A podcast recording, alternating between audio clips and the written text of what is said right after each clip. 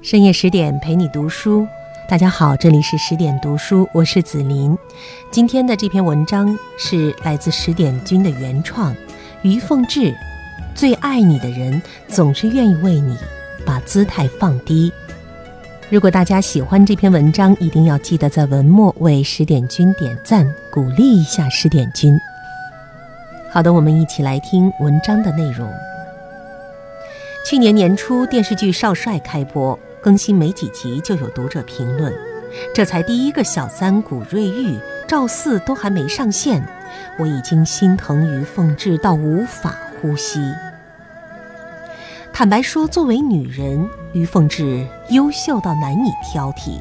她漂亮、聪明、善良、大度、坚韧，但是她偏偏嫁给的是一个风流好色的情种——张学良。因此，不管后来的他取得多大的成就，人们都会觉得没有赢得爱情的他输了，输给了陪伴张学良七十二年的赵四小姐，甚至输给了让张学良惦记大半辈子的蒋世云。可我觉得，一个男人不够爱你，并不能将女人的人生意义全盘否定。拥有一个疼爱你的男人，也不是一个女人成功的标准。再说，若真按这个标准，于凤至完全有逆袭的可能。他的女儿曾说，到了美国以后，母亲身边不少追求者，其中有一个外交官对母亲穷追不舍，将她奉为女神。可于凤至不为所动，她和赵四小姐一样。这辈子只为一个人而活，但他却比赵四小姐更爱张学良。晚年的赵四小姐曾说：“如果不是西安事变，我们早完了。你这乱七八糟的事情，我也受不了。”新鲜感与热情慢慢消逝之后，赵四期待的爱人是专一靠谱的。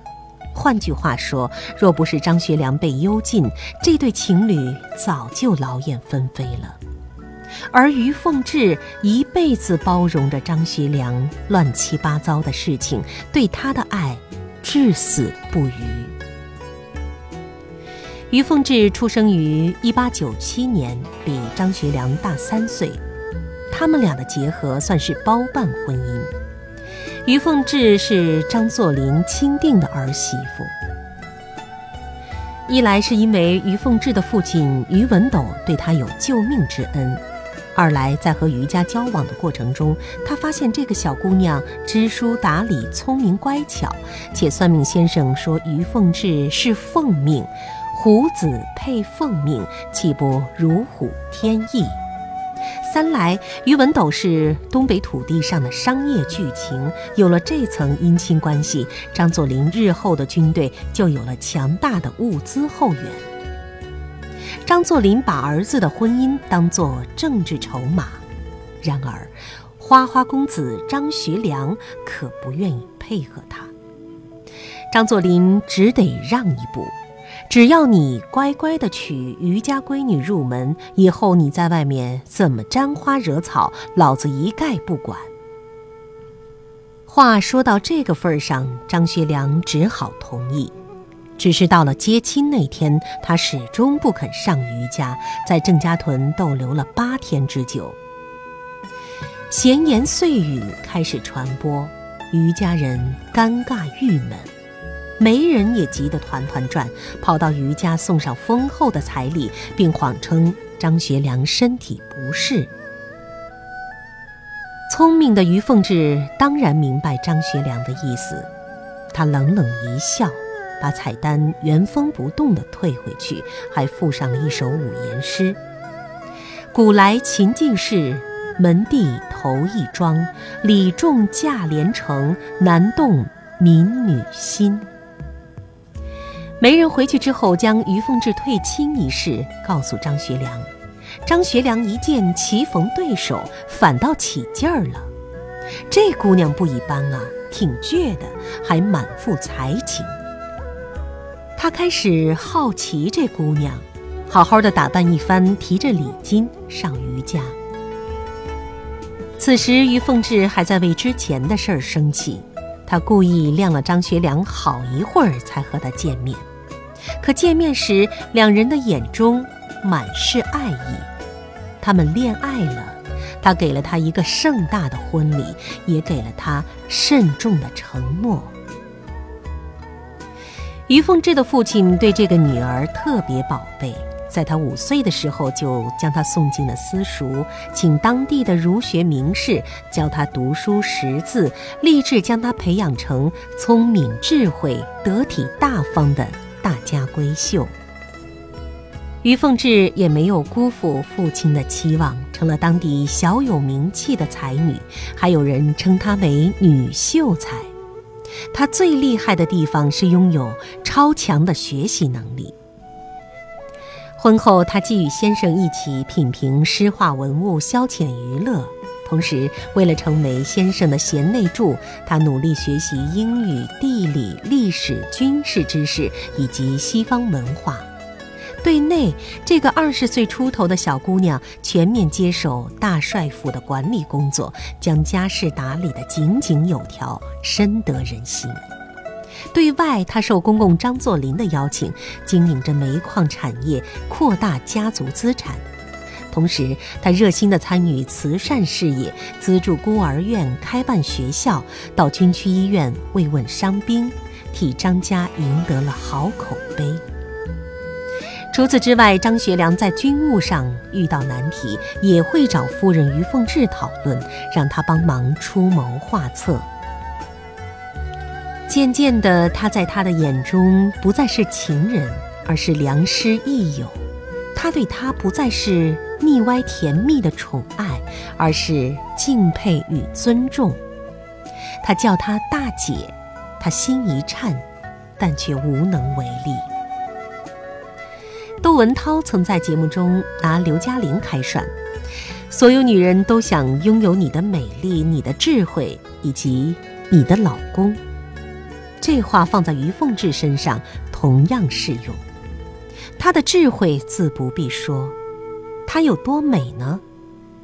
阅美女无数的爱新觉罗溥杰见了她都忍不住称赞，容貌如雨后清河。她的老公有多受欢迎呢？张学良说：“我从来不追女人的，很少。”可以说一两个女人我追过，其他的我都没追过，都是女人追我。他的情人名单里中外皆有，才貌双全，不是名媛就是贵妇。要不是三十六岁那年被蒋介石幽禁，张学良一生的女人恐怕难以数尽。爱上这样的男人，注定是一种劫难。尘埃落定之后，人们喜欢谈论张学良与赵四小姐的旷世奇恋。可这一生只爱一个人的美好，准确的来说，是于凤至的善良促成的。当年于凤至嫁到张家的时候，公公张作霖向于凤至承诺，他不会允许儿子再娶别的女人。也就是，就算张学良看上了哪个女人，也不能将其带进大帅府。但赵四小姐还是住进了大帅府，不过不是张家父子违约，而是于凤至邀请的。十六岁的赵四为了爱情远走他乡，被张学良安顿在外宅，生下了一个男孩。于凤至听说赵四生产后身体状况极差，不由得心疼这个被爱冲昏头脑的小女孩，提着鲫鱼汤、小米粥、高级奶粉和婴儿服去探望赵四。去看望情敌已经算是仁至义尽了，不料于凤至竟然提出要接赵四和他的孩子进少帅府生活。她不是不够爱张学良才愿意和另一个女人共享丈夫，她是太爱张学良了，所以不忍心看到他的骨肉流落在外。十年后，张学良被幽禁，于凤至跟着他颠沛流离，直到患上乳腺癌，身体宣告崩溃，他才离开张学良赴美治病。而这一次，他又给了赵四机会，让他陪伴照顾张学良。到了美国，于凤至与病魔抗争，因为张学良的一举嘱托，他勇敢地活下去，在股市中拼杀，赚钱抚养儿女。大概因为出身商贾大户，血液里带着经商的天赋，他在股市中眼光很准辣，没过多久就积累了丰厚的资产，成为华尔街赫赫有名的东方女股神。可他赚钱不是为了更好的享受生活，而是想着有朝一日张学良解禁了，他和赵四来到美国，可以住在他安排的别墅里，衣食无忧。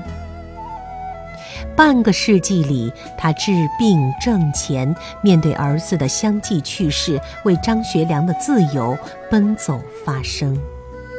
他靠自己多年来积累的巨大人脉网，在美国发动一场全方位的宣传攻势，《纽约时报》《洛杉矶太阳报》等都对张学良的故事进行了报道。美国要求释放张学良的呼声日益高涨。蒋介石怒了，一气之下剥夺张学良与于凤至通信的权利，甚至威逼于凤至与张学良离婚。为了张学良的安全，于凤至妥协了。他签了字，泪如雨下。晚年，他写了一本回忆录，取名为《我与汉卿的一生》，书里一字一句都是对张学良的辩护和爱意。他这一辈子真的只为一个人而活。一九九零年，九十三岁的他带着遗憾离开了人世。离世之前，他要求子女在自己的墓穴旁为张学良留一个位置。生不能相聚，死也要相拥而眠。可让人心痛的是，十多年后，张学良与赵四。葬在一起，又一次辜负了于凤至的深情。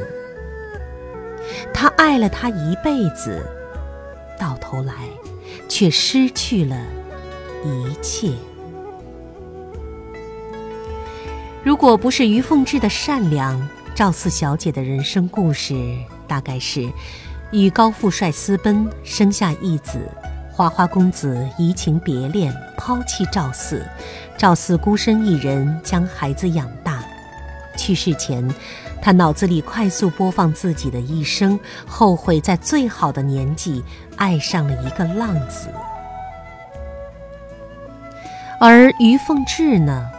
我想他不会后悔自己人生里的任何一个决定，哪怕他有委屈，有愤怒。有不舍，因为聪慧如他，太明白爱情了。爱从来不是一件公平的事情。在最爱的人面前，你愿意放低姿态，低到尘埃里。可只要想起他对你的好啊，你的心便会开出花来。好的，刚才为大家播读的是来自十点君的原创，于凤至。最爱你的人，总是愿意为你把姿态放低。如果大家喜欢这篇文章呢，不妨在文末为十点君点赞。同时，如果您想收听阅读更多的精彩美文，欢迎您关注公众号“十点读书”。我是主播紫琳，再会。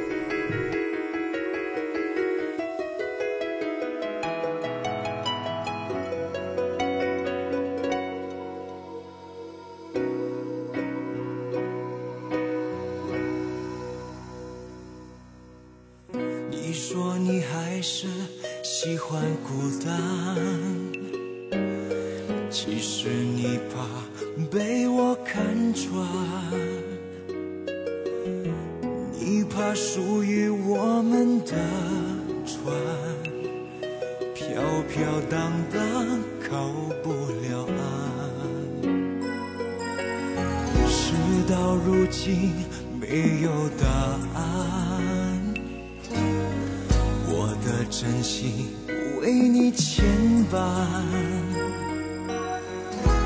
不管相见的夜多么难堪，简简单单的说爱是不爱，想要把你忘记真的好难。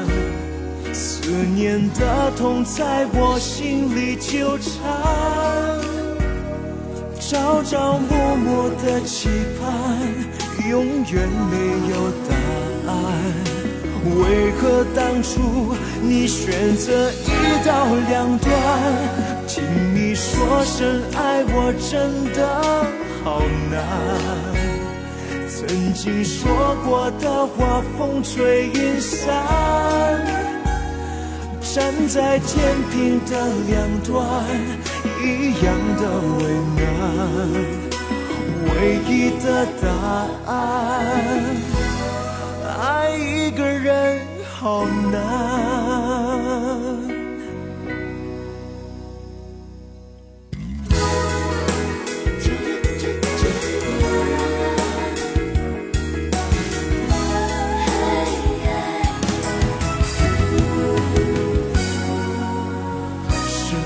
如今没有答案，我的真心。为你牵绊，不管相见的夜多么难堪，简简单单的说爱是不爱，想要把你忘记真的好难，念的痛在我心里纠缠。朝朝暮暮的期盼，永远没有答案。为何当初你选择一刀两断？听你说声爱我真的好难。曾经说过的话风吹云散，站在天平的两端。一样的为难，唯一的答案，爱一个人好难。